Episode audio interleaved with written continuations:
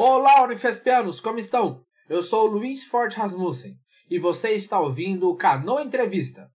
Nesse episódio, que faz parte da série do Dia Mundial da Água, nós vamos conversar com vários especialistas sobre o assunto, sobre como funciona a dinâmica da água no Brasil. Embarque comigo nessa conversa e quem sabe no fim conseguiremos responder: com quantos paus se faz uma canoa? Até mais. Valeu. Um abraço. Saúde.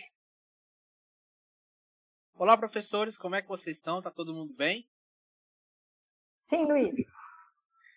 Tudo bem, tudo perfeito. Sim, Luiz. Tudo certinho, Luiz. Então, Opa. eu gostaria que vocês se apresentassem para os nossos ouvintes que não nos conhecem. Olá, pessoal. Eu sou a Pilar, sou professora do Instituto do Mar. Sou formada em Direito, tenho meu mestrado e meu doutorado em Ciência Ambiental e meu pós-doc é, pelo Instituto de Geociências. E eu trabalho, minha linha de pesquisa é ligada à governança das águas e atuo agora também com o Comitê de Bacia da Baixada Santista, coordenando a Comissão Especial Jurídica. É, oi, gente. Meu nome é Fernando, eu sou físico, sou docente na Unifesp, no Instituto do Mar, estou lotado aqui em Santos, trabalho aqui em Santos. É, sou coordenador, hoje estou na coordenação do Programa Interdisciplinar de Ciência e Tecnologia do Mar, né, um programa de pós-graduação que tem curso de mestrado. E a gente vem trabalhando junto aqui nas questões que estão relacionadas ao meio ambiente, oceano, água e energia, tá bom? Boa noite, pessoal. É, eu sou Jansen Zuanon, eu sou biólogo, eu sou pesquisador do INPA, que é o Instituto Nacional de Pesquisas da Amazônia, em Manaus, onde eu vivo e trabalho há cerca de trinta e cinco anos, e é, tem, onde eu desenvolvo pesquisas com biologia, história natural, ecologia, um pouquinho de taxonomia de peixes de água doce. E é um prazer estar com vocês aqui hoje. E aí, gente, beleza? Espero que todos estejam bem e seguros aí em casa. É um prazer estar aqui com vocês, é o meu primeiro podcast, então estou inaugurando aqui, nunca, nunca fiz um, então é um prazer estar com vocês, né? É, eu sou biólogo, estou aqui na Amazônia desde dois mil, mais ou menos, né? Então fiz mestrado lá no INPA, né, onde conheci o Jansen, figuraça, a Gi também. E desde dois mil e onze eu estou em Altamira, no Pará. Então sou professor da Universidade Federal do Pará, trabalho com peixes também. E ultimamente eu tenho trabalhado muito com mergulho, observações, né, do, dos peixes nos seus ambientes naturais. Então trabalho um pouquinho... A minha formação principal é sistemática, então eu, a gente descreve espécies, estuda a evolução dos grupos. E recentemente eu tenho trabalhado muito com reprodução também de espécies em cativeiro e espero poder falar um pouquinho para vocês aí sobre, sobre essas coisas aí com, durante o nosso bate-papo. Oi, boa noite, posso sim, é, eu sou a Flávia. Primeiramente eu gostaria de agradecer à professora Gislene e a você, Luiz, pelo convite, né, de estar aqui no podcast.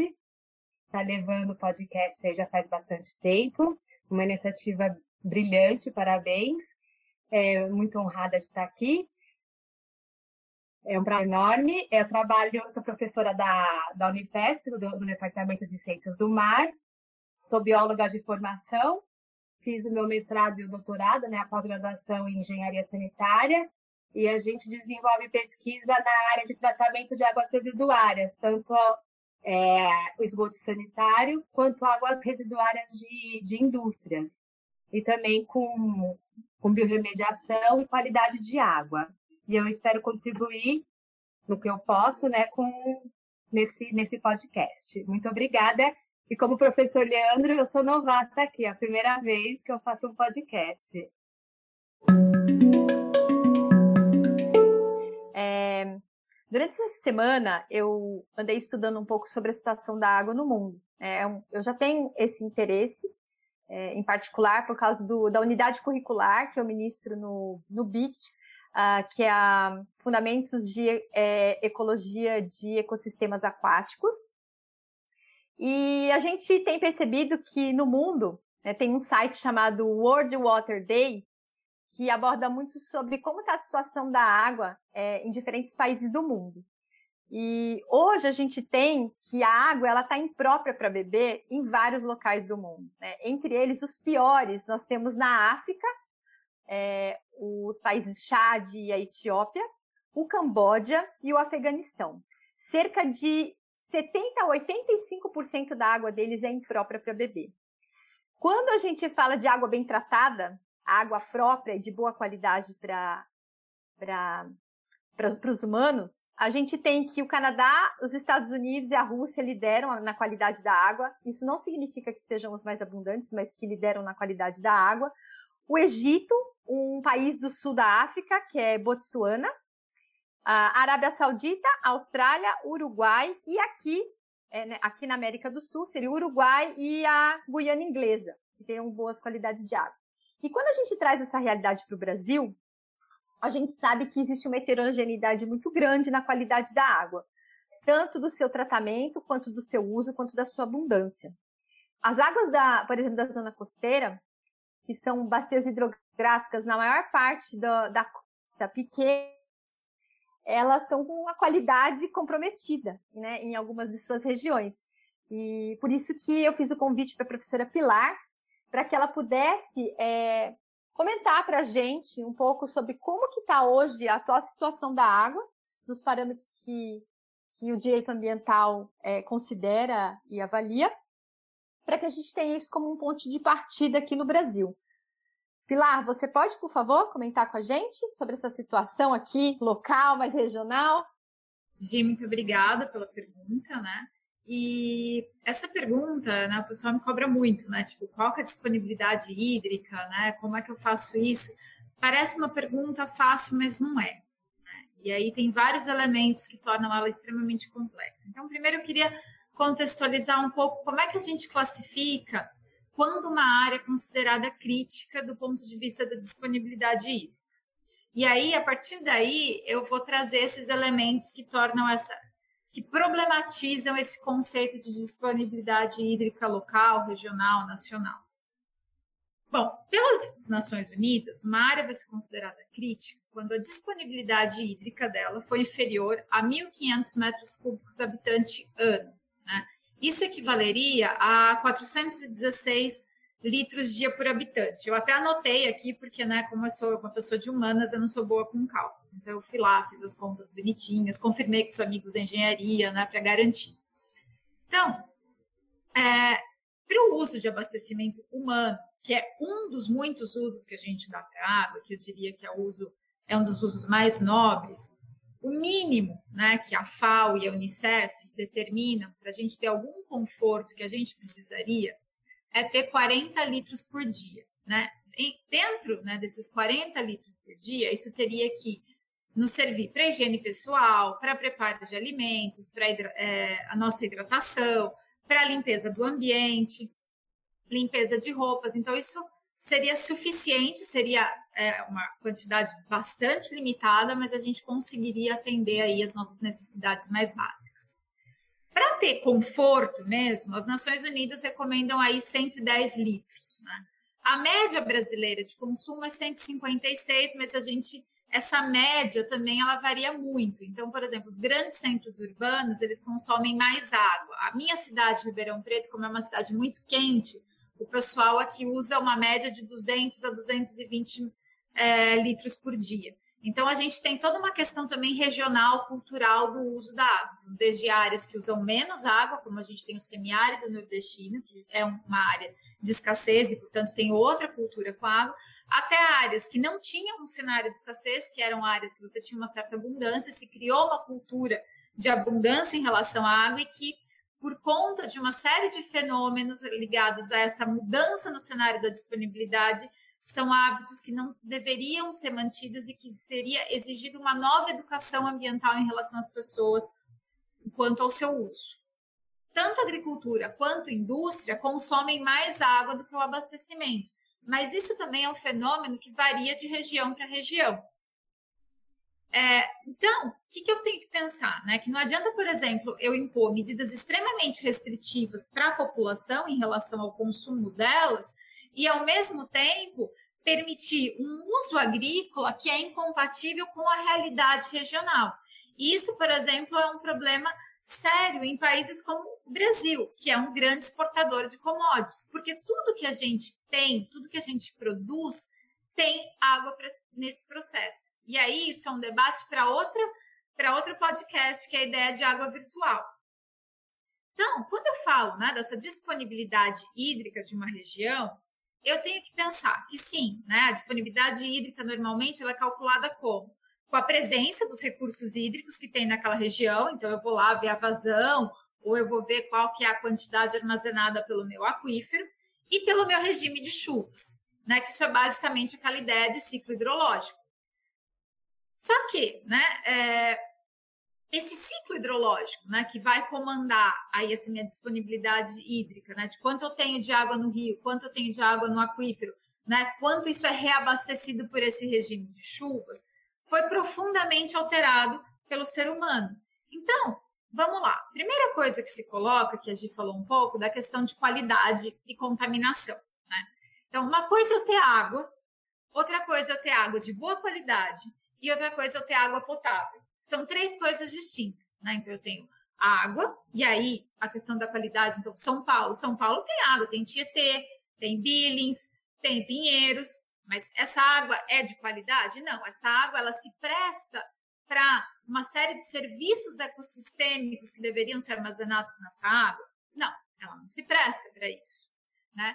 A água de qualidade, opa, eu tenho todos aqueles serviços ecossistêmicos, mas não necessariamente ela tem padrões de potabilidade que são definidos pelo Ministério da Saúde, que são próprios para eu ingerir aquela água e ter segurança. Então, muitas vezes essas águas têm problemas de bactérias ou de vírus, né, já que a gente está num momento aí complicado, que podem me causar doenças. Então, eu preciso de água potável. E a água potável é uma água que não necessariamente se presta para o fim dos ecossistêmicos, né? Porque eu vou ter aí, pelas normas da, da, da, do Ministério da Saúde, eu vou ter que colocar flúor, eu vou ter que colocar cloro, e aquilo talvez, se eu fosse colocar essa qualidade dentro do, de uma ideia ecossistêmica, não seria tão bom.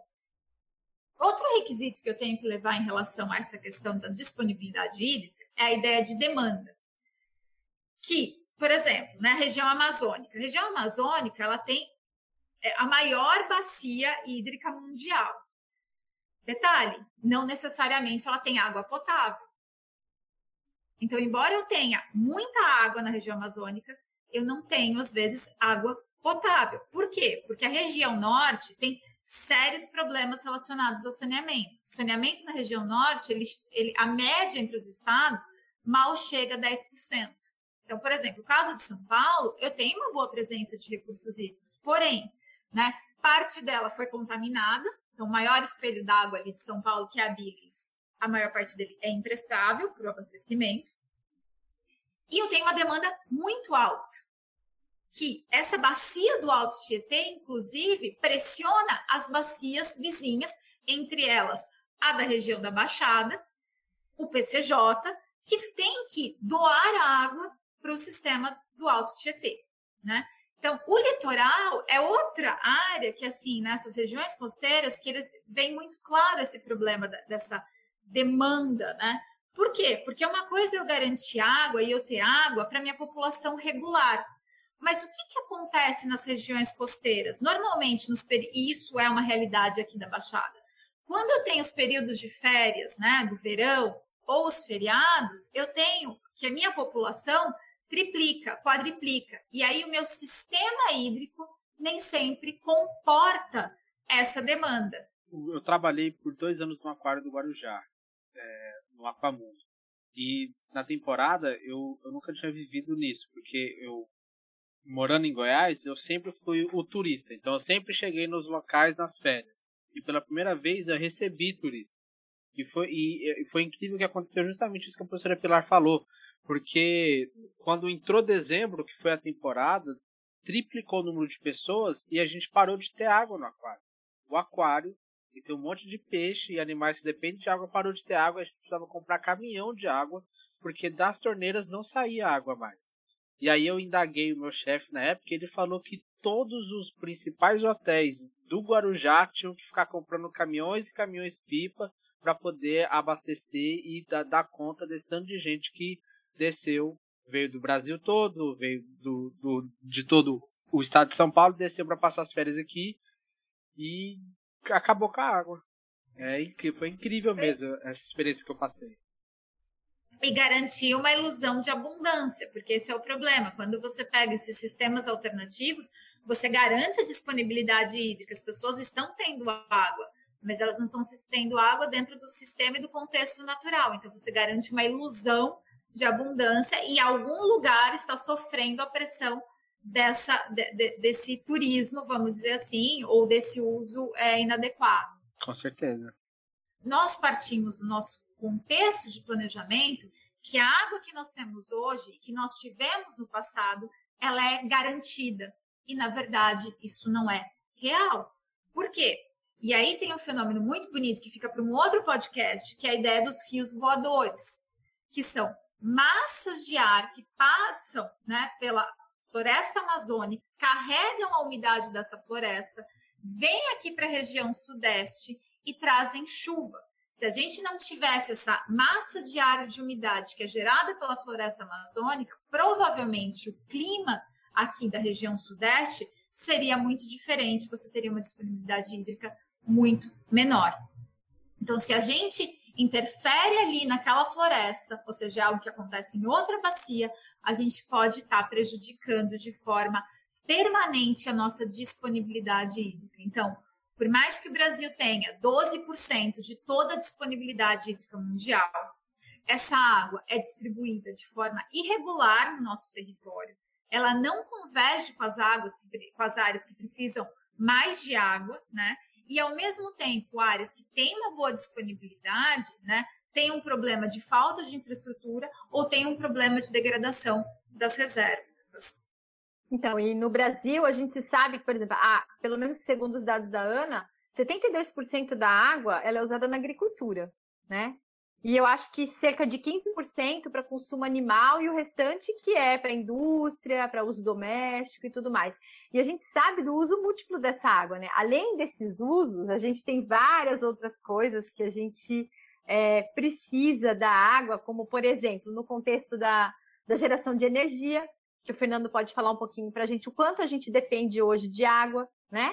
É, não só localmente, como aqui nas bacias costeiras, mas numa escala mais ampliada, dependendo, por exemplo, de grandes rios, para gerar energia, para trazer para os grandes centros do Brasil, é, aqui mais na região é, próxima da costa. E toda essa água que está sendo é, utilizada, né, nesses múltiplos usos, ela também poderia ser tratada de maneira, né, Flávia, que a gente pudesse até aproveitar, né, esse, é, esse esgoto, né, esse resíduo que é gerado a partir do, do seu uso, né, do uso desse recurso. Aí eu vou pedir, então, para o Fernando comentar como é que está, Fernando, a questão da, é, da nossa dependência, né, de água frente também às mudanças climáticas e frente à nossa demanda de energia. Tá.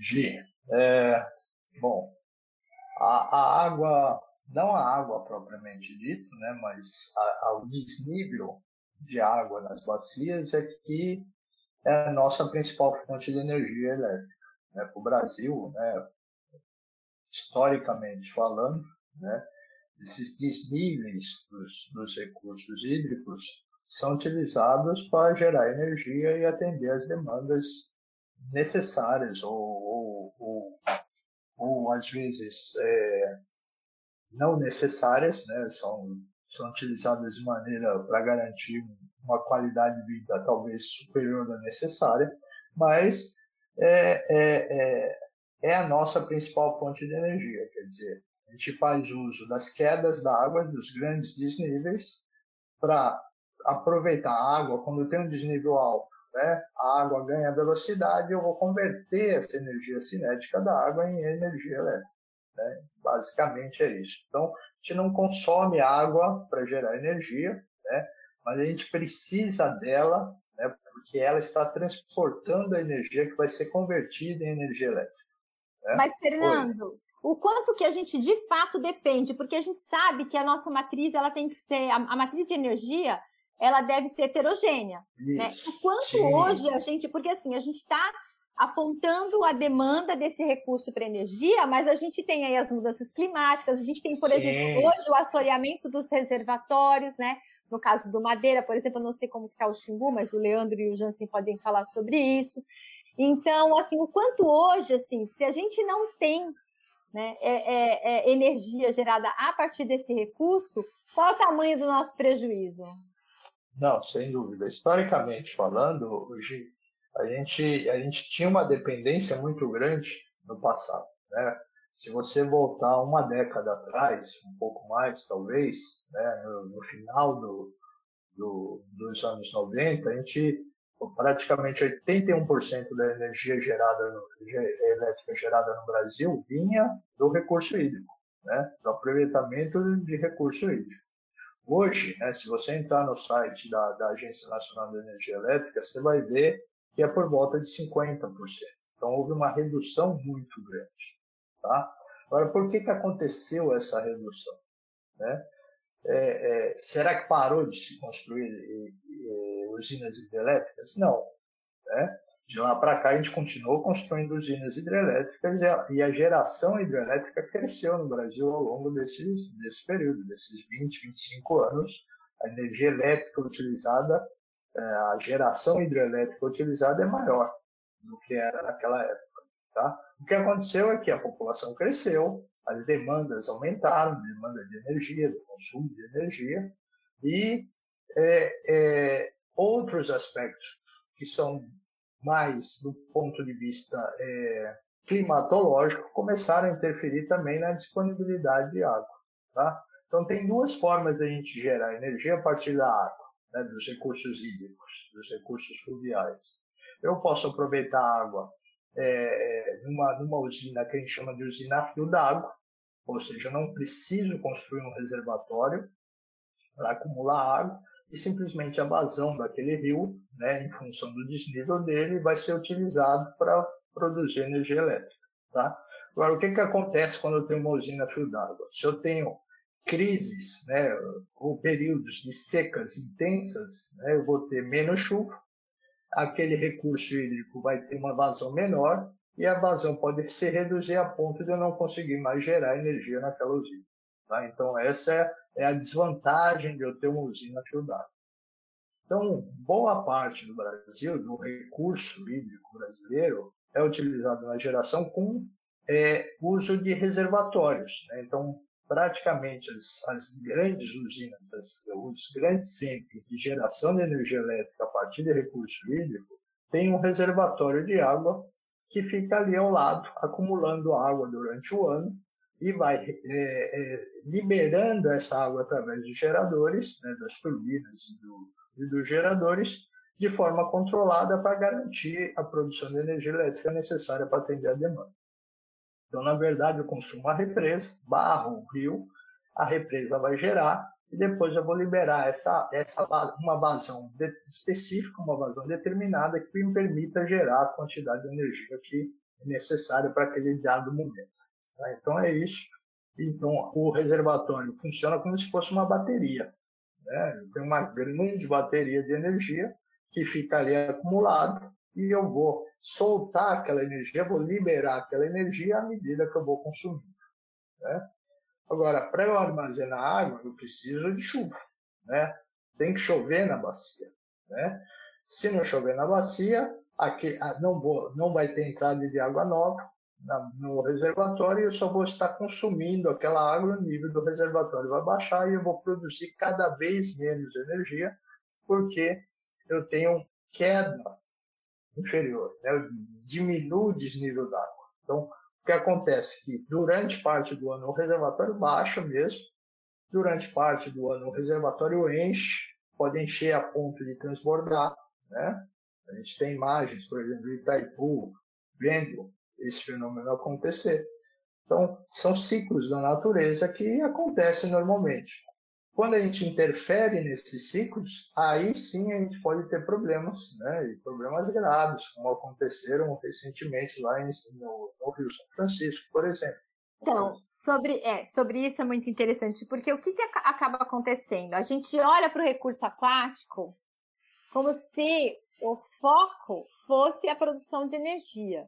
Então, aí a gente tem um problema dos adventos das mudanças climáticas, e aí a gente passa a operar as usinas da forma mais adequada para ela gerar energia. E a gente esquece dos demais serviços ecossistêmicos que a água produz, que a água nos oferece de graça. Como, por exemplo, no episódio anterior a esse, a gente tem o caso da Califórnia, que além de ter construído os barramentos para gerar energia elétrica, é, o Rio Sacramento e o Rio... E o Rio É, São Joaquim, é, eles fizeram é, uma canalização, como se fossem diques, que tem paredes de até cento e sessenta metros em alguns pontos, e isolaram é, as áreas de inundação, tá, do, da, da, da calha do rio, para poder ah, condensar essa água e distribuir essa água ao longo de toda a Califórnia. Porque, por exemplo, na parte norte você tem bastante chuva, mas na parte sul, como na região de Los Angeles, você tem sessenta e cinco milímetros de água por ano. sessenta e cinco milímetros de água por ano é uma chuva que cai aqui para a gente em um, dois dias. Né? Então, hoje eles estão sofrendo uma consequência grave de ter segurado essa água, como a gente faz aqui em reservatório, e essa consequência ela está batendo hoje lá na agricultura, que eles perceberam que sem, sem fluir essa água e sem ter o serviço ecossistema que o pulso de inundação que a água produz, sequer tem produção agrícola. Eles levaram dez anos para aprender isso. Então, a gente hoje olha para a água, né? Eu sei que a, a gente acaba não sendo tão interdisciplinar às vezes, né, Fernando? Porque você vai olhar, é claro, o problema da energia. Mas diante do problema da energia, a gente não pode pensar no recurso só como um recurso que não, vai é. garantir, né? E assim, por isso que eu falei para você, quantos por cento a gente depende desse recurso? trinta, quarenta, cinquenta, oitenta, vinte? Porque a gente, são coisas que a gente vai ter que resolver. E não é no futuro longínquo, é no futuro breve. Eu acho que a gente tem que pensar nisso para três, quatro anos. Senão a gente vai ter um gargalo de água potável, água para agricultura, água para energia elétrica. Vai ser um caos. E o Covid, né? E o Covid aí na sua, sei lá, terceira, quarta, quinta onda. A, que, a questão, Gi, é, é, é muito mais urgente do que você do que você está comentando, tá? É, só para você ter uma ideia, a água acumulada no reservatório de Sobradinho, de dois mil, dois mil e nove para dois mil e dezoito, ela diminuiu em vinte por cento, mais ou menos vinte por cento, do que o período anterior, né, de mil novecentos e sessenta e um a dois mil e oito. Né? Hoje, se a gente comparar, né, o período aqui do ano de dois mil e doze para cá, a média ficou em torno de sessenta por cento, perdeu quarenta por cento do volume de água. Tá? Teve períodos do ano de dois mil e dezessete, por exemplo, que o volume útil de Sobradinho, que é o maior reservatório do Brasil, é o maior lago artificial do Brasil, chegou a vinte por cento do volume útil. Tá? Então ele não conseguia gerar, não era, não, não, a, a, a usina de Sobradinho não foi utilizada para gerar energia. A água que estava ali foi para atender os outros serviços. Não, não se podia gerar energia com aquele volume da água em função das demais demandas e, da, e também de, por questões tec, técnicas da geração. Esse ano, por exemplo, a gente está passando por uma, outra, o, o, outro problema, outro período de seca. Né? Então, o que está acontecendo? Por que, que hoje está com quarenta por cento? Hoje entrei no site da ANEEL e olhei, estamos com quarenta e sete por cento de, de geração elétrica a partir de recurso hídrico, que é muito abaixo da média. Por quê? Porque a gente tem que economizar água. Né? A gente tem que economizar água e para gerar energia a gente está usando outros, outros recursos. Então você vê a energia solar, por exemplo, que há três anos... Há três anos atrás era zero vírgula um por cento da matriz elétrica brasileira. Hoje, se você entrar lá no site da ANEEL, está onze por cento. Quer dizer, em três anos, o Brasil saiu do zero e foi para onze por cento. Né? A energia eólica, a energia do vento. Né? Hoje, você entra no site lá, está dezoito por cento aproximadamente. Então, a gente tem buscado energias alternativas, não porque... É, é, É, a gente tem a falta de água, né? é, só por causa disso. A falta, a escassez do recurso hídrico é um dos fatores, mas tem outros fatores que implicam isso, que impulsionam a gente a buscar outras fontes. Se a gente não buscar outras fontes, vai acontecer o que está acontecendo hoje, né?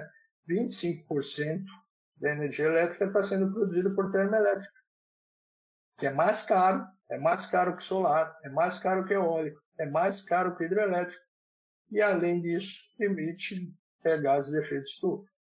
Então, se a gente não planejar de forma urgente, não começar a implantar políticas, né, claras de estímulo e de incentivo para o uso de fontes é, alternativas, né, e aqui eu chamo alternativas porque não são aquelas clássicas, né, não, não, não é uma usina de grande porte hidrelétrica. Em Sobradinho, por exemplo, já tem uma iniciativa da, da F E S P, que é a empresa que opera, né, a concessionária que opera lá a usina hidrelétrica, com um estudo de implantação de painéis fotovoltaicos sobre o lago. Então, eles aproveitam a infraestrutura elétrica, né, para aquela planta hidrelétrica, para transportar energia, para distribuir a energia que é produzida em painéis fotovoltaicos, né? Então, essas questões, elas têm que ser estudadas e elas estão intrinsecamente ligadas no Brasil. Água e energia, elas, elas são amarradas, né? E, obviamente, né, você sabe bem, eu acho que o Jansen também sabe bem, que os impactos que uma hidrelétrica, hidrelétrica traz, não só na vida, mas também na qualidade da água, né? Então, são, são várias questões que a gente pode ficar discutindo aqui, vai dar uns quatro problemas. Os quatro programas, mais ou menos, para a gente discutir. É, eu, eu queria resgatar uma informação apresentada pela Pilar aqui e tentar fazer uma ponte com o que o Fernando acabou de, é, de comentar, né? É, a Pilar mencionou um fato que pode ser inesperado e chocante para a maior parte das pessoas, né? Que a gente tem, sim, problemas de disponibilidade de água potável na Amazônia, né? O paraíso das águas, a maior bacia hidrográfica do mundo, e de fato a gente tem é, má qualidade da água, contaminação da água, especialmente em ambientes urbanos, né? E isso acontece por conta de uma equação simples e perversa, né? Quanto mais gente no lugar, pior a qualidade da água, né? Assim, a gente abusa dos mananciais, a gente usa mais do que deve, a gente polui numa escala impressionante e não trata é, a água servida, né, os resíduos, de forma que a gente possa reutilizar é, essa água futuramente. É, só para vocês terem uma ideia, é, dois mil e dezenove, né, é, um ano e pouco atrás, estava é, sendo discutido em Manaus, que é junto com Belém duas, uma das maiores cidades da Amazônia brasileira, é, o que fazer é, com a água servida, com os esgotos. E a única proposta vigente era fazer é, um emissário e jogar essa água no fundo do Rio Negro, que é o principal rio que, que passa em frente a Manaus, e que se junta com o Rio Solimões, forma o Rio Amazonas, vai desaguar no oceano. Ou seja, é, em pleno século vinte e um, a proposta predominante era de jogar o esgoto para baixo do tapete e jogar do estado do Amazonas para o estado do Pará e deixar que os paraenses se virem com o problema, né? Ou seja, é, é inadmissível é, pensar que a gente possa estar tratando as questões da qualidade da água, disponibilidade de água, ainda dessa forma, né? Mas é, é verdade, né? Então, nos centros urbanos, nos grandes centros urbanos, principalmente da Amazônia, a gente já tem problema de água. Manaus e Belém têm problemas iguaizinhos aos de Rio de Janeiro, São Paulo e outras grandes metrópoles é, do sul-sudeste do Brasil, com riachos completamente poluídos, esgotos a céu aberto cruzando a cidade, sendo fonte de doenças veiculadas por água, causando sobrecarga no serviço público de saúde e por aí vai, né? Então, isso é mais do que verdadeiro. Só que tem uma particularidade é, é, na Amazônia que, é, que difere do Assim, do que a gente está acostumado a pensar para o resto do Brasil, né? É, boa parte da população na Amazônia está dispersa por áreas de floresta, vivendo em pequenas comunidades, né? Nessas pequenas comunidades não existe água encanada, não existe água tratada. A água que é utilizada no dia a dia vem de igarapés, que são os riachos, né? É, vem de poços escavados no entorno das comunidades ou vem diretamente dos rios. Isso é possível porque justamente a gente tem uma densidade populacional pequena e a qualidade da água, é, mesmo para potabilidade, ela é aceitável, né? Então, a gente tem uma realidade na Amazônia que é muito diferente do resto do país, porque o manancial é gigantesco e, e a maior parte da região ainda tem condições ambientais boas o suficientes para garantir uma qualidade da água adequada, inclusive para consumo humano direto, né? Mesmo que ela não se enquadre naqueles parâmetros do CONAMA, em termos de acidez e sólidos e tudo mais, né? Então, é, é uma situação muito diferente. Só que, acho que a principal característica que diferencia é, o uso da água na Amazônia em relação às demais regiões do país, ou da maioria das regiões do país, é que a água na Amazônia não serve só para consumo direto, né? A água é via de transporte através dos rios. A gente não tem estradas na região. As pessoas se movimentam em barcos e canoas porque é a maneira que elas têm para ir de um local ao outro, né? A água é o local de onde as pessoas ainda retiram o seu alimento. A principal fonte de proteína animal para as populações humanas na Amazônia é o peixe. E o peixe que é pescado todos os dias. Não são peixes que são pescados, congelados, processados, redistribuídos. Isso vale, de novo, para os centros urbanos grandes. Mas para a grande maioria da população que vive espalhada pela Amazônia, é peixe fresco pescado no dia, todos os dias. Então, é, a gente está falando de serviços diretos para a população, que vem diretamente do meio aquático, que a gente não vê mais em boa parte do, do Brasil, né? Isso sem contar os serviços ecossistêmicos de regulação climática, né, da temperatura, a, a, a adubação periódica das áreas de várzea, que servem para cultivos diversos na região, e por aí vai, né? Ou seja, a gente tem uma, um, um uso múltiplo das águas, ele é expresso na sua mais pura essência na Amazônia, né? A gente usa a água, os ambientes aquáticos e a água para tudo, né? E aí, é, isso obviamente é, acaba entrando em choque com formas de utilização da água que, de alguma forma, quebram esse balanço é, na, no modo de vida da população, né? É, e eu gostaria de mencionar aqui o, exame, o exemplo específico de Belo Monte, né, que é uma hidrelétrica no Rio Xingu, que está funcionando desde dois mil e dezesseis e que tem sido fonte de polêmica e de muitos problemas para as populações humanas que vivem na região, né? É, Belo Monte é uma usina que é, originalmente tinha um outro nome e ia ser construída uh, com um reservatório grande, como é um formato clássico de usinas que até então eram construídas na Amazônia, né? Só que esse reservatório gigante, ele ia alagar uma área gigante também, inundar várias terras indígenas, afetar várias cidades e prejudicar diretamente uma população tradicional é, dispersa pela região. É, por conta de uma série de, de demandas socioambientais, o projeto mudou. E aí a, a, a estrutura do empreendimento passou de um grande reservatório de acumulação, uma represa clássica, né, por um sistema que tem dois reservatórios conectados por um canal que cruzou uma área enorme de terra firme e movimentou mais terra do que foi tirado do canal do Panamá, né? Aquele canal que une o Oceano Atlântico ao Oceano Pacífico. Então, uma obra de engenharia gigantesca. E a ideia, assim, o objetivo inicial disso tudo foi evitar esse impacto ambiental gigante que seria causado pelo alagamento de uma área enorme, de mais de três mil quilômetros quadrados, né? E a, iria afetar muitas populações tradicionais indígenas na região. Esse novo desenho preservou um trecho de cerca de cento e cinquenta quilômetros, que é a Volta Grande do Xingu, que é um trecho muito especial em vários sentidos, né? É, tem terra indígena é, da etnia Arara, do, dos Juruna e Ujá, dos, dos, dos Xicrim, e uma grande população de, de, de ribeirinhos, né, de caboclos que vivem na região, e uma formação geológica única no planeta, né? É uma grande volta do rio, uh, onde as águas correm por um maciço rochoso, cheio de falhas, fraturas, rachaduras, uh, que formam inúmeras corredeiras e cachoeiras.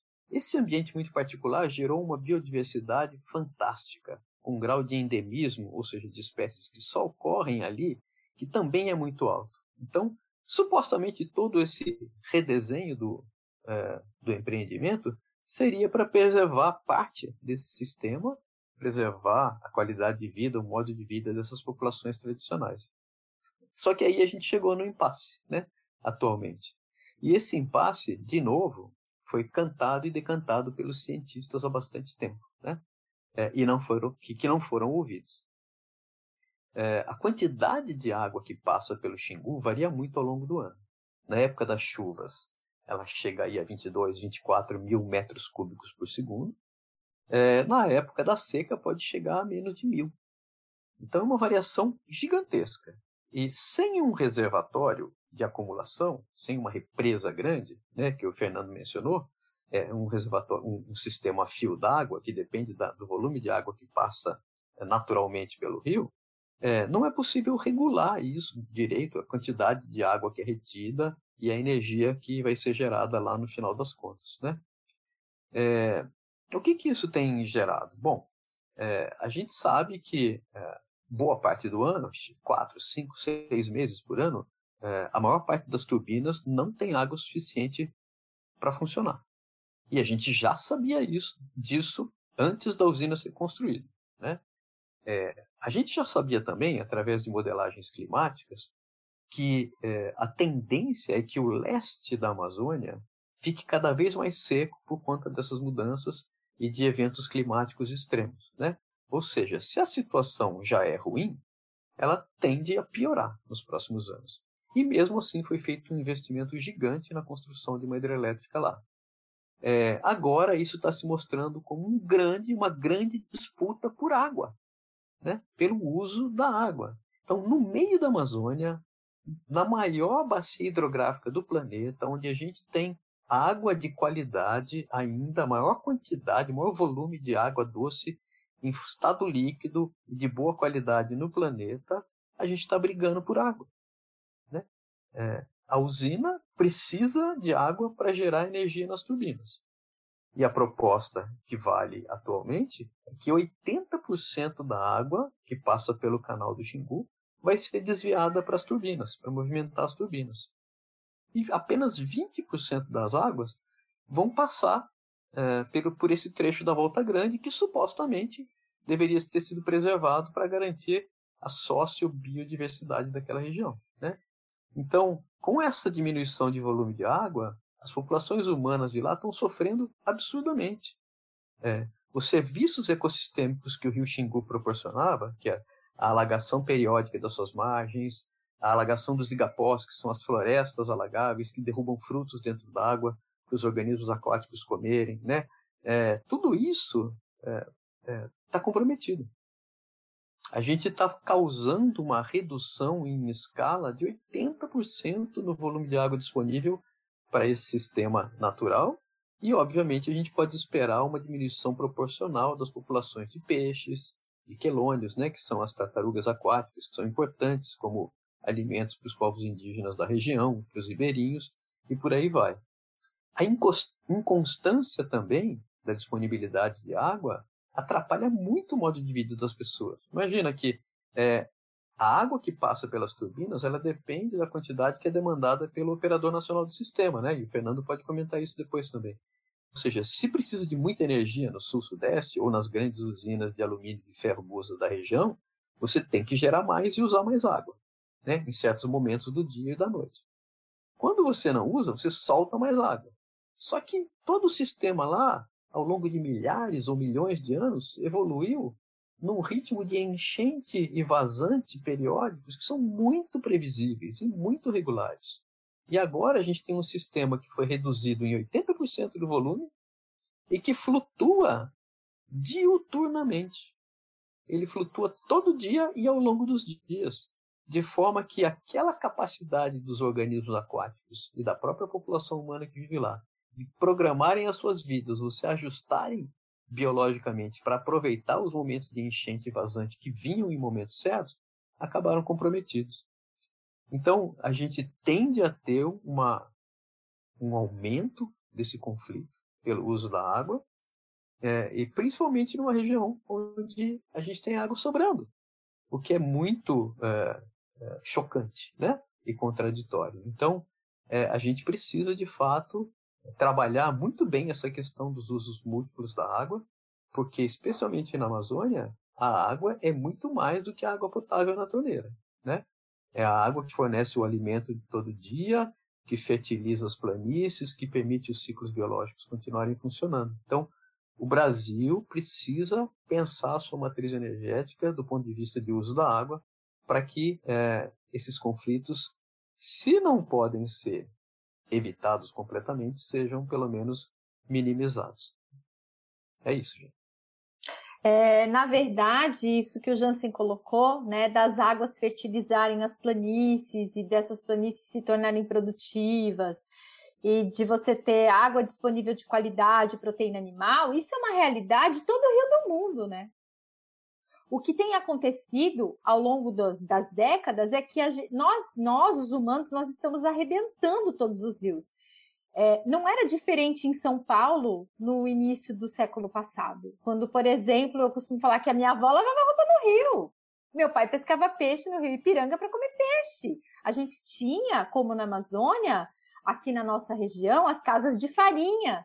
A gente ainda tem alguns remanescentes de populações indígenas e tradicionais que estão na zona costeira aqui, que estão no Rio Quilombo, que estão no Rio Pilões, né? São, são populações, são, são né? é, poucas famílias que restaram, às vezes, em sítios na beira do rio, que continuam fazendo aquilo que era feito no século passado, que hoje ainda é feito na Amazônia. Então, a Amazônia, na verdade, ela só não passou ainda por esse processo pela sua dificuldade de acesso. Então, isso a gente precisa pensar, para a gente tomar cuidado para não replicar o que a gente fez em vários rios do mundo, e a gente fez com os rios do Sudeste, e a gente está fazendo com os rios do, do, do, do, do Centro-Oeste, com os rios do Sul, e agora nos rios da Amazônia, a mesma história. É, Gi, eu acho que existe uma relação muito cruel, né, com... ligando o desenvolvimento com o que eu considero mau uso da água, né? É, porque, por exemplo, existem muitos recursos, né, que poderiam ser usados de forma não deletéria, né? Então, algo que é muito pouco é, aproveitado no Brasil, né? Pelo menos na grande maioria existem exceções, né? Boas exceções, é o potencial de lazer e de ecoturismo, né? Que esses sistemas íntegros proporcionam. Então, por exemplo, quando eu vim ver o Xingu, né, eu vim aqui fazer algumas coletas, vim estudar e depois, por sorte, acabei trabalhando aqui, né, e morando aqui. É, como o Jansen já falou, né, o Xingu tem uma geomorfologia muito diferente, é, é única mesmo no mundo inteiro, acho que nenhum outro, nenhuma outra bacia no mundo inteiro tem essa, essa característica, né, até o André Sawakushi, que é um geólogo da U S P, ele desenvolve alguns trabalhos aqui também, e ele fala que deveria ser um patrimônio da Unesco, né? De tão especial que é ah, até mesmo a questão cênica, né? Então, quem passa aqui na Volta Grande se apaixona, né? De uma forma que, né, muda completamente ah, a sua relação com, com, com os ambientes, né? E tem um potencial enorme para o ecoturismo, né? Então, além da pesca esportiva, tem também, a gente poderia fazer é, mais aproveitamento de mergulhos, né? Você, porque a água aqui é transparente, né? Em, em uma parte do ano, quando não está chovendo, as águas são claras e você consegue ver uma fauna muito rica, né? Então, a água é quente, né? trinta graus, trinta e dois graus, então para vocês que estão aí na no litoral, né? A água aí, acho que nunca fica trinta graus. Fica, Gi? trinta e um para você ficar mergulhando? Não, acho que não. Acho que no pois máximo é. Ela deve ir até vinte e oito, né, Fernando? É. Isso, é. Muito, muito longe desses trinta e dois. Pois é, trinta e dois. Às vezes. Então você pode ficar o dia inteiro dentro d'água com uma máscara e olhando peixes, de, né, centenas de espécies. Então, e quando você vê... Ah, outros países, né, o pessoal sempre tem, é, existem às vezes sociedades inteiras que são voltadas para o ecoturismo e, e mantém, né, aquela região, né, então existem vários parques, né, e aí já entra em outra conversa, né, de como poder usar as áreas de conservação para turismo, né, mas esse é um potencial não só no Xingu, em outros, em outros, em outras drenagens também, que a gente usa pouco, né? Um, uma exceção, por exemplo, é a região de Bonito. Olha só como, ali no Mato Grosso do Sul, né? Como é que desenvolve uma região, né? Se você utilizar, e são poucos rios, quando você vai lá, você vê que são uns três ou quatro tributários ali que são realmente utilizados, né? E uma vez que eu fui lá, fui lá com o José Sabino, né, que ele é um pesquisador que está lá, e a gente visitou algumas fazendas, e algumas fazendas que eram de gado, elas estão passando a ser só ecoturismo. Então, o ecoturismo está dando mais retorno do que gado. E aí os fazendeiros lá, eles estão começando a reflorestar as, os pastos, então diminuir os gado, é, diminuir o gado, reflorestar o pasto, porque eles viram que a água vai ficar mais límpida e vai ter mais valor ainda no ecoturismo, né? Então, acho que esse é apenas um dos exemplos, assim, de, de o uso que não é feito dos, do, dos sistemas aquáticos íntegros, né? Então, você pode valorar é, esses sistemas e ser muito mais vantajoso para a sociedade ali, né, pelo menos local, do que você simplesmente fazer é, hidrelétricas e P C Hs. É claro que não é só isso que está em conta, né? O Fernando, o Fernando falou sobre as P C Hs, né? Isso a gente poderia também entrar numa outra discussão, né? Que, pelo menos na ictiologia, é, a gente tem essa discussão de que muitas P C Hs não necessariamente são melhores do que uma grande hidrelétrica, né? Mas aí, acho que é outra, outro podcast ainda. E puxar algumas coisinhas que foram faladas aqui já no começo, né, do podcast, é, eu acho que o uso da água no Brasil tem muito a ver com cultura também, né, porque isso é comum, tá? É, sempre que você tem algo em abundância, você não cuida direito, né, dessa, de, dessa coisa que você tem em abundância. E aconteceu uma coisa aqui interessante, por exemplo, eu mesmo, né, quando eu construí aqui a nossa casa, ah, eu pus grama no quintal. E aí a gente estava recebendo uns colegas de, dos Estados Unidos para fazer uma coleta aqui, né? Até o Mark Sabage, alguns de vocês talvez conheçam. E aí ele estava aqui na hora que eu estava pondo a grama, né? Ele falou assim, caramba, você pôs grama, você acabou de aumentar o seu consumo de água em cinco a dez vezes. Eu nunca tinha parado para pensar nisso, mas é mesmo, né? E aí, pois é, tive que ficar irrigando o grama, então é coisa que a gente não, não pensa, não para para pensar, mas a gente tem que rever nossos, nossos hábitos, né? E tudo isso vai depender de, de, da abundância, se você tem não, ou não aquele recurso, né?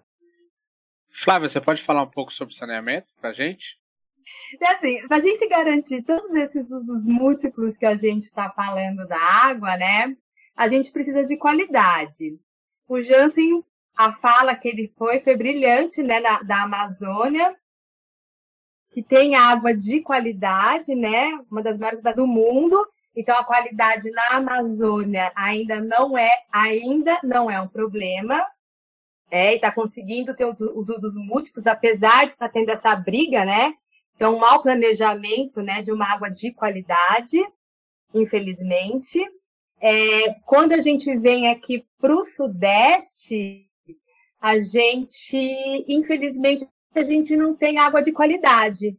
A gente pode até ter quantidade, mas a qualidade ela é muito, ela é muito ruim em outras regiões do, do Brasil também. Isso porque, simplesmente, né, apesar do saneamento básico ter é, um direito de todos, né, e tá na, legis, na legislação, desde de, de dois mil e sete, a gente tem a lei, a, a lei federal do, do saneamento básico, que dá diretrizes, né, para coleta e tratamento de esgoto, para o tratamento de água, para coleta e tratamento dos resíduos sólidos.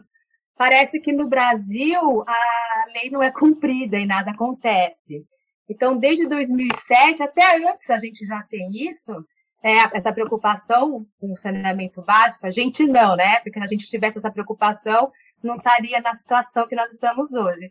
Mas muito antes de, de dois mil e sete, desde a década de oitenta, já tem a lei, né, que fala do saneamento básico, da necessidade de se tratar o esgoto, de coleta, de se, de se tratar a água. No entanto, a evolução que a gente tem disso é muito pouca, né, na aplicação.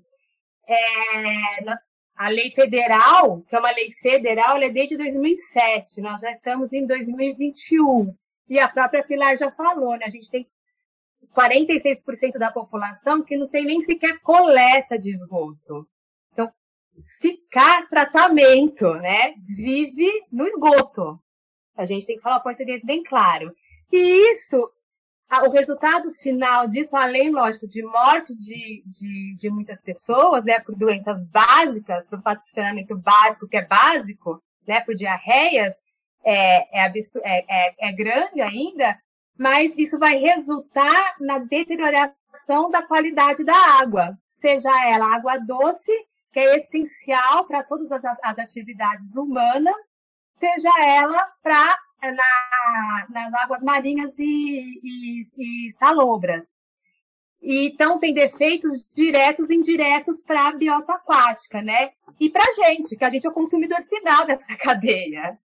Então, assim, para o ecoturismo, num longo tempo, essa falta de saneamento, é, sem uso é, não indiscriminado, mas sem pensar, né, de vários compostos que a gente faz, e não quer e não tem o interesse de saber para onde vai, né, se está se sendo, se tá sendo tratado ou não, vai acarretar numa diminuição do ecoturismo, vai comprometer os usos múltiplos da água, né? O, algumas, algumas indústrias não vão poder fazer mais esse uso. O abastecimento público é, vai ser seriamente comprometido. Falta de tecnologia, pode ser, né? Você pode me perguntar, mas não tem tecnologia possível para tratar?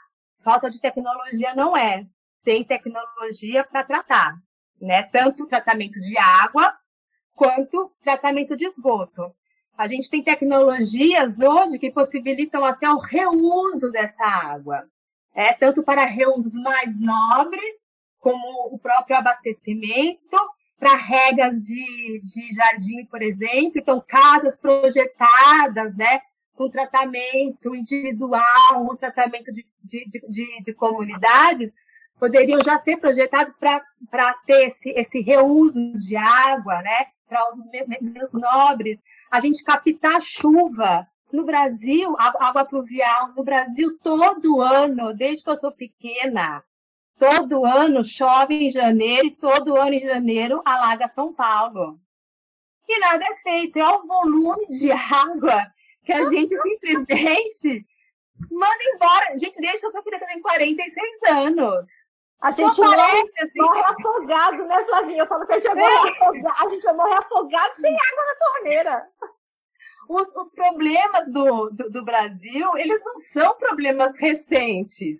Eles são problemas antigos, que tem lei que respalda, que a gente tem direito, a população tem direito ao, ao, ao saneamento básico. Só que a gente, a gente tem o direito, mas esse direito não é posto em prática, né?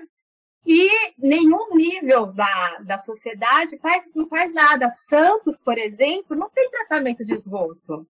É, tem um tratamento preliminar, que tira sofá, que tira fralda, né? E ainda joga todo esse, o esgoto de Santos no mar. Eu queria, então, abrir aqui a fala para todo mundo, deixar em aberto para que A, a gente tivesse uma fala um pouco mais otimista, porque o, o programa foi muito pesado, a gente, e é, é a verdade, não tem o que fazer, a gente tem que falar sobre isso, por mais que seja difícil, por mais que às vezes nos, nos deixe desanimados, mas uma, uma fala mais positiva a respeito de todo esse assunto, tudo isso que a gente conversou. O que, que vocês, é, principalmente tendo o tanto de conhecimento que vocês têm, tem para dizer para os nossos ouvintes?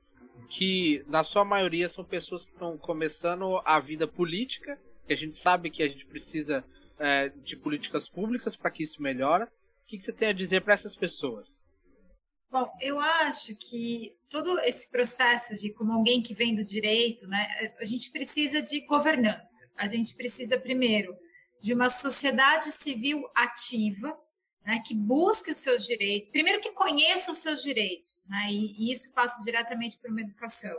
Depois que busque e que cobre esses direitos dos seus poderes do, do poder público, né? E aí isso passa, com certeza, por uma escolha de governantes que tenham essa questão na agenda, né? E quando a gente vai falar sobre água, quando a gente vai falar sobre é, saneamento não são elementos que estão no, na pauta da agenda dos políticos. Então, eu acho que isso é algo fundamental. A gente está num momento que é um momento de mudança, que a Covid colocou esse quadro da, da criticidade, da centralidade da água, porque a gente tem pessoas que não têm água para lavar a mão, é, a gente tem pessoas que não têm é, saneamento, e esse saneamento pode ser um fator de, de veiculação da Covid, isso ainda não foi descartado.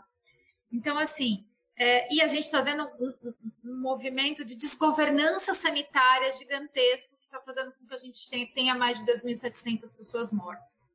Esse cenário não vai mudar, a não ser que a sociedade civil, primeiro, né, se conscientize dos seus direitos, se conscientize dos seus deveres e cobre do poder público ações responsáveis. E aí, é, nós como professores, mas também os nossos alunos que têm um, um, um acesso à educação, têm um papel gigantesco em colocar essa mensagem. Então, assim, é, eu acho que no atual momento é, é, uma, é um momento que a gente tem, que a sociedade brasileira é uma oportunidade. Não vejam isso como uma mensagem negativa, mas a crise gera oportunidade, e é uma oportunidade da gente refletir sobre esses muitos problemas históricos que nós temos, que nós vamos levando com a barriga até um momento que se chega num colapso. E a gente está chegando em um colapso. Então, que esta lição da Covid sirva de exemplo para que a gente não deixe outras situações emergir, só se tornarem uma prioridade quando o colapso chegar. Que a gente comece a ter um planejamento realmente que seja um planejamento, que seja uma dire...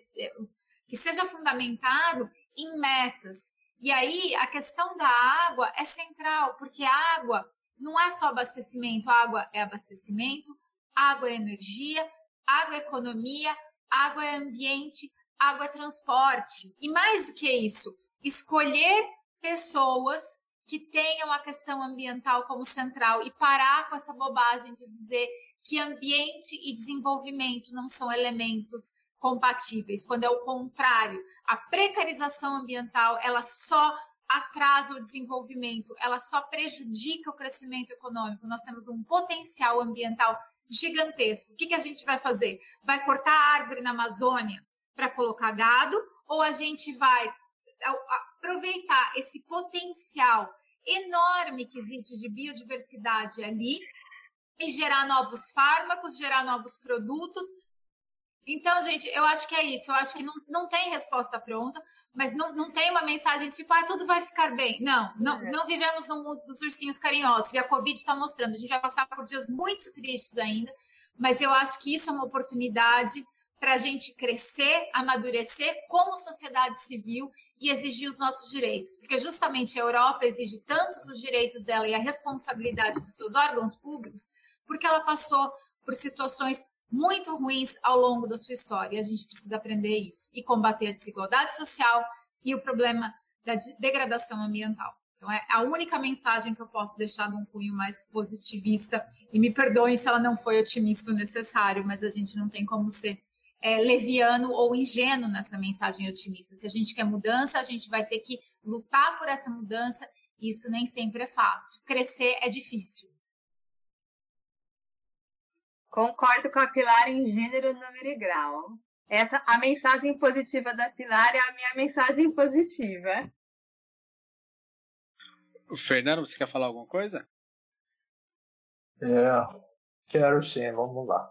É, bom, quando a gente pensa em, em, na nossa qualidade de vida, né, qualidade de vida do ser humano, da viver em sociedade, né, com um padrão, né, adequado, né, que nos dê o mínimo de conforto, nos dê o mínimo de condições de ter dignidade durante a vida, né, a gente precisa de água. Com a sombra de dúvida, disse água de boa qualidade. Né? Mas a gente precisa de energia também. Tá? Não há como viver sem água, não há como viver sem energia hoje. Tá? Basicamente, todos os processos, todas as atividades que a gente desenvolve, a gente faz uso de energia, tá? Então, esse é um aspecto que a gente tem que ter em mente. Eu acho que eu vou um pouco pela linha da Pilar, no sentido de que o ser humano precisa mudar os hábitos, precisa ter consciência dos seus hábitos, né? E na medida que ele ganha consciência disso, né, dos impactos, dos impactos que traz, não para o meio ambiente só, né, mas o impacto que traz para a própria qualidade de vida, né? Os riscos que acarreta as ações que a gente faz, né? A gente começa a mudar hábito. Então, acho que é essa a mensagem, né? Entendam é, como um ponto positivo, né? Que é a gente aprender a se comunicar e aprender a agregar pessoas para o nosso lado, né? Trazer a comunidade, a sociedade para vir trabalhar com a gente, né? Seja ela entrando numa universidade, fazendo o curso, aumentando a sua capacitação, ou seja, simplesmente indo para uma luta que vai proporcionar uma melhor qualidade de vida para todos, né? E mudando, mudando comportamento. Precisa mudar comportamento, a sociedade como um todo precisa mudar comportamento. Então não basta a gente cobrar, né? Não basta a gente botar a culpa no outro. A gente tem culpa. E a gente, enquanto nós assumir a nossa culpa, nossa parcela de culpa, a gente não vai ter nenhum, nenhum avanço, né? Então, acho que essa é a mensagem. É, é, é aprender com nossos erros. A gente errou, erramos. A gente tem um monte de recursos para fazer certo e vamos usar esse recurso agora da maneira certa, como a Pilar disse. A gente já tem legislação, tem que manter essa legislação, tem que aprimorar essa legislação quando possível e tem que fazer um uso adequado, né, dessa legislação em nosso benefício. Acho que é um pouco por esse lado que, que a gente tem que caminhar, porque a gente tem todas as condições de ter uma vida bem melhor do que a gente tem passado nos últimos anos aí, tá bom? Você quer falar, Jansen? A gente aprende lá no colégio que a água é o, o solvente universal, né? Onde a maioria das reações acontecem. E, e foi justamente essa característica que permitiu que a vida surgisse nesse planeta, né? E que, uh, que desse origem a essa diversidade maravilhosa de formas de vida que a gente tem hoje no planeta. Inclusive a nossa, né? Dos seres humanos. E a gente sabe que os nossos corpos são formados por bem mais de oitenta por cento de água, né? Onde essas reações continuam acontecendo e tocando o nosso organismo, nos mantendo vivos, né? E é, essa água interior que a gente tem, é, a gente aprendeu mais ou menos bem a cuidar, né? Porque a gente sabe que se não cuidar bem, a gente morre. É, e a gente tem um mundo todo aquático aí fora, né? De coisas acontecendo é, que dependem da água, É, que é essa água exterior, que aparentemente a gente não está cuidando nada bem, né? Muito pelo contrário. O que nos separa, né? O que separa essa água interior dessa água exterior, basicamente, é a nossa pele, a pele dos nossos corpos, né? E é justamente essa pele que a gente está botando em risco quando não cuida bem da água que está do lado de fora, né? É, a gente precisa aprender a cuidar melhor dessa água exterior, do meio aquático, que sustenta as nossas vidas e as vidas de tantos organismos que estão por aí, né? É, a gente tem tempo para resolver essa questão da água. Isso, a gente tem conhecimento para fazer isso. Só precisa de vontade, né? Vontade política, precisa usar bem esse conhecimento e fazer as coisas avançarem. Se a gente souber usar bem essa água, a gente pode garantir a vida, né? Se a gente não usar, é, vai ser o nosso maior pesadelo, com certeza, né? A gente já teve medo de guerras atômicas e outras formas de extermínio da vida no planeta. Hoje, a grande ameaça é a falta de água. Mas, de novo, nós temos tempo e temos condições de fazer isso. Eu sou incorrigivelmente otimista. Eu acho que dá. Eu acho que tem jeito, né? Só que a gente precisa mudar de postura. E faço coro com a Flavinha. A gente precisa aprender a votar. Né? A gente tem que escolher melhor nossos governantes e a gente tem que ter responsabilidade. É, se a gente usar bem os recursos e souber apontar caminhos adequados para o futuro, a gente sai dessa sinuca de bico. Com saúde. E saúde para todos. Leandro, você quer falar algo? Jansen foi filosófico agora, hein, Jansen? Falou bonito, falou bonito. Mas é, eu acho que o pessoal já, já abordou bastante aí, né, do, de quais são as atitudes que a gente tem que tomar. E eu acho que cada um tem que cuidar primeiro do que pode ser feito, né, ao seu redor, assim. Então, a gente cobra muito também atitudes é, de instâncias superiores, né, claro que a gente tem que ficar cobrando isso, mas a gente tem que também fazer o, o nosso dever de casa aí, cuidar da, do nosso quintal, cuidar da, né, do, da onde você consegue ali fazer alguma coisa. E uma coisa que é interessante, né, eu acho que cada um tem que conhecer os cursos d'água que tem perto de vocês, né, então eu faço um convite aí. Quando eu era menino, né, a gente ficava batendo peneira nos riachinhos lá de São João da Boa Vista, né, que é de onde eu, onde eu cresci, que é ali no interior de São Paulo, perto da Serra da, no pé da Serra da Mantiqueira. E a gente ficava batendo peneira para colocar os peixinhos no aquário, né? Isso aí eu tinha dez anos, doze anos. E quando eu visito a casa dos meus pais hoje em dia, eu vou, eu vou revisitar os mesmos riachos e está completamente diferente, né? Então os rios não, não, não estão mais como eram antes. E se bem que naquela região ali tem um, uma política pública de, de cuidar bem, né, dos, dos efluentes e, e acho que os, as bacias, microbacias, eles são até bem cuidadas comparando com outras regiões, né? Mas visite o, os corpos d'água perto de vocês, tente lidar, tomem banho, dê um mergulho, né? Se não é possível, se pergunte por quê. Ah, por que que tá tão sujo esse, esse local, né? E tente mobilizar o pessoal aí perto de vocês, cobrar os políticos locais para melhorar esses mananciais de água aí.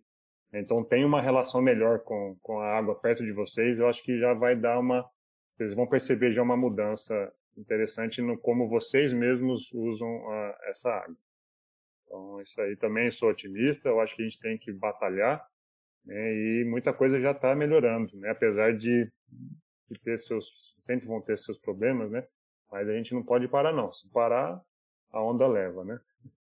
É isso aí, pessoal. Obrigado.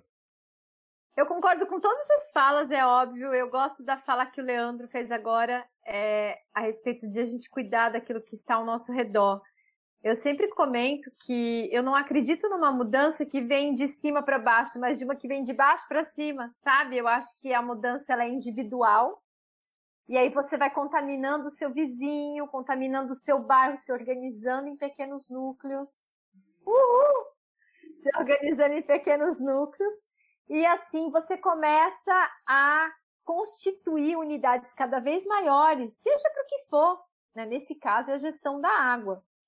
É, e eu acho que aí que está a nossa força, porque, por exemplo, se eu perguntar até mesmo para vocês, quantos litros de água vocês gastam hoje para é, numa descarga, ou para escovar os dentes, ou para lavar roupa?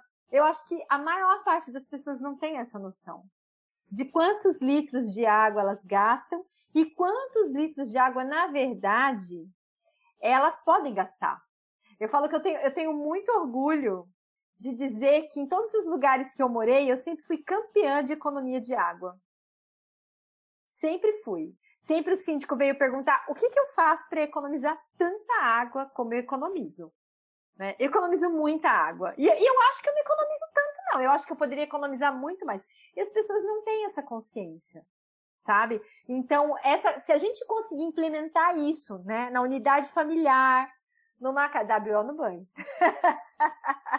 se a gente consegue, né, implementar isso na unidade familiar, transformar isso na escola, fazer com que a criança meça isso, né? Então você vai contaminando e aí as pessoas vão prestando atenção na água, né? E aí para você fazer gestão fica muito mais simples. Porque você, a partir do momento que você tem um indivíduo que é consciente daquilo que ele usa, da onde provém a água dele, aí como o Leandro falou, é, aí conhecer a água que está ao seu redor. Aqui em Santos, Leandro, a gente tem uma coisa muito legal com os alunos do B I C T, que a disciplina de fundamento, a unidade curricular, né, que a gente chama aqui, a, de fundamentos de ecologia aquática, que eu ministro no, no B I C T, com a parceria da Pilar, inclusive, é, a gente leva os alunos para subir o rio Jaguareguava, que é um rio que fica aqui no município de Bertioga, que é um município que tem incrivelmente no estado de São Paulo, ele é a menina dos olhos do estado de São Paulo, ele tem noventa e cinco por cento do seu território protegido. E ele tem incrivelmente o rio, que é o Jaguareguava, que quando você sobe na nascente, você pode encher a sua garrafinha d'água e beber a água direto da fonte, sem precisar tratar e sem precisar se preocupar que essa água vai estar contaminada. Então, a, a, a, o módulo aqui, ele leva o aluno para lá para ele ver que esse ambiente ainda existe onde ele mora. E que se ele cuidar daquele ambiente, ele vai manter aquilo e ele pode cuidar ao redor para talvez recuperar o que ficou, né? O que ficou destruído. Então, assim, eu sou super otimista por... também por uma outra razão, porque é, no passado, há vinte, trinta anos atrás, para você vivenciar uma mudança ambiental, uma mudança qualquer, você precisava de muito tempo, cinquenta anos, oitenta anos, cem anos, que é quase a história de vida de uma pessoa. Hoje, essa geração que está aí, incluindo a nossa, né? Que nós estamos um pouco mais velhos, mas enfim, essa geração que está aí, ela está vendo as mudanças muito rápido. Em uma década, ela vê uma mudança drástica, né? E hoje a gente tem a tecnologia que a gente não tinha cinquenta anos atrás. Então, a gente tem hoje a, a, a, a, a provável sensibilização, porque as coisas estão mudando num tempo mais curto, e a tecnologia para você juntar a essa mudança e gerar um futuro melhor. Então, por isso eu acredito. Eu acredito, sim, todos os dias. Esse podcast foi feito para isso, né, Luiz? É por isso que a gente tem esse podcast, para tratar Sim. justamente dessas questões, desses problemas, para levar isso não só para a comunidade universitária, mas para fora dos muros da universidade, para que as pessoas se preocupem com isso. E eu tenho dito muito que é, a Flávia, o Jansen colocaram que a gente vota mal, mas a gente não tem em quem votar. Hoje a gente não tem em quem votar. E talvez uma parcela de quem deve estar lá somos nós. Eu sei que a gente não tem muito dom para isso, né? Nosso papo é água, nosso papo é peixe, nosso papo é ecologia, é matriz energética, é bioenergia, mas parte dos que estão entre nós precisam começar a se interessar por política e precisam se candidatar para ocupar esses lugares. Porque se a gente depender do que está lá hoje, aí a gente não vai realmente chegar a lugar nenhum. Então a gente precisa ter em quem votar. Hoje a gente não tem em quem votar. Se a gente tiver eleição, seja para qual escala for, prefeitura, estado, país, a gente não tem mais em quem votar. A gente tem uma infinidade de partidos e não tem gente boa para votar. Na maior parte, sempre tem uma exceção, mas na grande maioria não é isso que a gente tem. Acho que é isso que é a mensagem que eu gostaria de deixar. Então é isso, professores. Muito obrigado por participar. Muito obrigado pela fala de todo mundo. Eu estendo o convite para que a gente possa voltar mais vezes, para vir aqui gravar, fazer programas a respeito de outros temas, temas que vocês sugeriram ao longo desse programa. Então, muito obrigado mais uma vez e até a próxima. Ah, obrigada, Luiz. Obrigada, obrigado, Luiz. Obrigada, Deus. Obrigada, Fernando. Tchau, obrigadão. Obrigada, até mais. Valeu. Valeu. Um abraço. Quem quiser. Saúde.